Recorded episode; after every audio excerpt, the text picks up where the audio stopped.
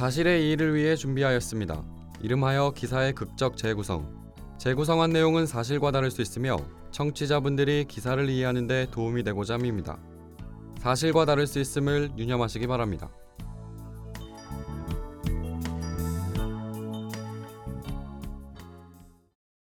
당신 꼭 지금 나가야겠어?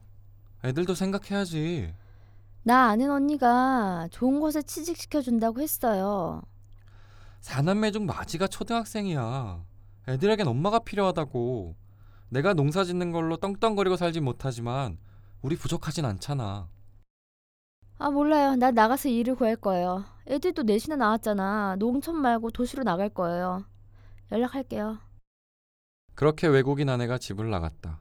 처음 몇 달은 연락이 되더니 몇 해 전부터는 거의 연락이 닿지 않았다. 극심한 가뭄에 쩍쩍 벌어지는 논바닥을 보며 드는 애타는 마음이 채 가시기도 전에 아내와의 마지막 대화가 떠올랐다. 마흔이 넘어 만난 외국인 아내였다. 최 씨와 아내는 사남매를 낳았다.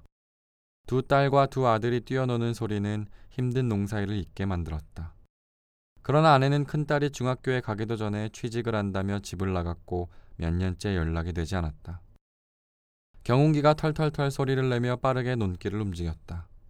해가 질 때쯤 집에 도착한 최 씨는 땀에 찌든 옷을 벗고 마당에서 세수를 했다. 기둥과 기둥을 이어 만든 빨랫줄에 아이들과 최 씨의 옷이 걸려 있었다. 이제 막 중학교 1학년이 된 맏딸이 학교 가기 전에 널어놓고 간 것이었다. 엄마가 있을 땐 응석바지였던 맏딸이 엄마의 빈자리를 채워갔다. 동생 셋을 챙기고 집안일을 알아서 해냈다. 너무 일찍 커버린 게 아닌가라는 생각에 최 씨는 늘 가슴이 아팠지만 큰딸이 집안일을 도우니 사실은 큰 힘이 됐다. 널려진 빨래를 걷어 마루에 놓고 하늘을 쳐다보니 어둑어둑했다. 비가 내릴 것 같은 하늘이었다. 우산을 챙겨가지 못한 맏딸이 걱정돼 전화를 걸었다. 와 아빠다. 나 학교에요. 응? 기말고사라 남아서 공부하고 있어요. 진짜? 아빠가 데리러 온다고? 정말? 큰딸은 유독 최 씨의 전화를 반겼다.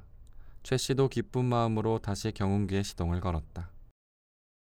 최 씨가 경운기를 몰고 큰딸의 중학교로 향하던 시간, 읍내 중심가에서 술을 마시던 강 씨도 자리에서 일어났다. 어이 박형. 그동안 수고했어. 이제 뭐 하고 살려고? 뭘 하든 잘 살아. 응? 알겠어? 내가 박형 좋아하는 거 알지? 딴 곳 가서 일해도 종종 연락하고. 강 씨, 집에 가게? 술도 얼큰하게 먹었는데 차 놔두고 택시 타고 가. 아, 요 조그만 동네에 차도 없는데 뭘 택시야. 나 하나도 안 취했어. 내가 알아서 조심히 갈게. 걱정 마. 휘청거리며 일어서는 강 씨를 동료들이 불안한 눈빛으로 쳐다봤다. 말리는 사람을 뒤로 하고 강 씨가 1톤 트럭에 시동을 걸었다. 아, 뭐야, 비 오네. 아씨, 우산도 없는데 비까지 오고 난리야. 강 씨는 흐릿한 시선으로 정면을 응시하며 차를 몰았다. 갑작스런 비에 기온이 떨어져 추위를 느낀 강 씨가 자동차의 히터를 틀었다. 따뜻한 바람이 강 씨의 취기를 한층 오르게 했다. 빗방울이 차츰 굵어지던 때 최 씨가 중학교 앞에 도착했다. 딸아이를 데리러 우산을 쓰고 학교 운동장을 가로질러 걸어갔다. 아빠, 고마워요. 나 아빠가 데리러 와서 너무 좋아. 우리 딸 밥은 먹었어? 친구들이랑 맛있는 것도 사 먹으면서 공부해야지. 그리고 앞으로 이렇게 늦게까지 공부하면 아빠한테 전화해. 데리러 갈게. 알았지? 최 씨는 큰 딸의 작은 어깨를 감싸 안으며 경운기까지 걸어갔다.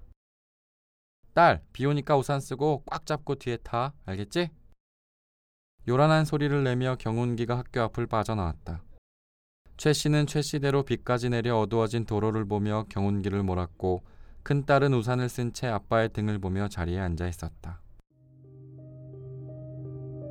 비 오던 그날 비를 맞으며 경운기를 모는 아빠와 위태롭게 우산을 쓴 채 뒤에 앉은 딸. 히터의 따뜻한 바람에 더욱 취기가 오른 채 1톤 트럭을 몰고 집으로 향하던 강 씨. 그 셋은 비 오는 그날 밤 그 도로에서 마주쳤다.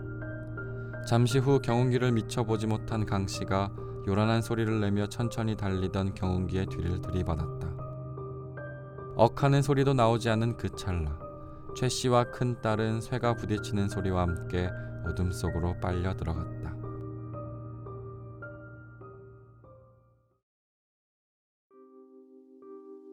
최 씨에 남겨진 세 아이들은 순진무구한 얼굴로 팔순이 넘어 거동조차 불편한 할머니의 손에 이끌려 어디론가 따라갔다.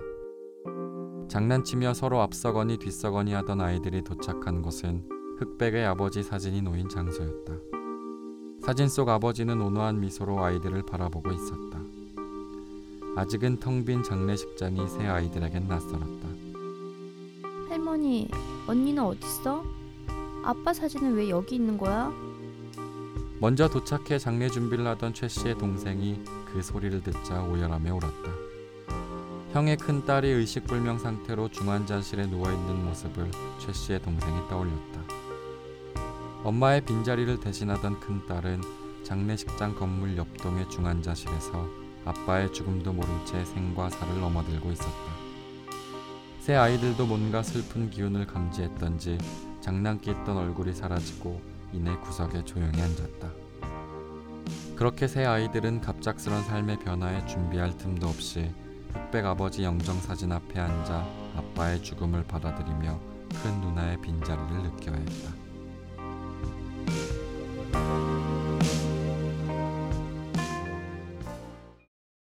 큰 딸과 함께 경운기로 귀가하던 50대 가장이 음주운전 차량에 받쳐 목숨을 잃었습니다. 충북 옥천경찰서는 비가 내리는 날 만취 상태로 운전하다 김모 씨와 그의 딸이 타고 있던 경운기와 사고를 낸 혐의로 윤모 씨를 붙잡아 조사하고 있다고 지난 1일 밝혔습니다. 이 사고로 김 씨가 숨지고 그의 딸은 갈비뼈 등이 부러져 중환자실에서 치료받고 있습니다. 지난달 30일 김 씨는 기말 시험을 준비한다며 늦게까지 학교에서 공부하던 중학생 큰 딸과 함께 경운기를 몰고 집으로 돌아오던 중 사고를 당했습니다. 윤 씨가 직장 동료의 송별식에서 술을 먹고 만취한 상태로 운전했고 비까지 내려 앞서가던 경운기를 발견하지 못해 일어난 사고였습니다. 평소 김 씨의 딸은 몇 년 전 직장을 구하겠다며 집을 나간 어머니를 대신해 세 명의 동생을 돌보며 집안일을 도맡아 해온 효녀였습니다. 그녀의 담임 교사는 세 명의 동생을 돌보는 힘든 상황에서도 언제나 명랑하게 친구들과 어울렸고 공부도 제법 잘했다고 말했습니다. 한편 경찰은 사고를 낸 윤 씨를 특가법상의 위험운전 치사상의 혐의로 구속영장을 신청할 방침입니다.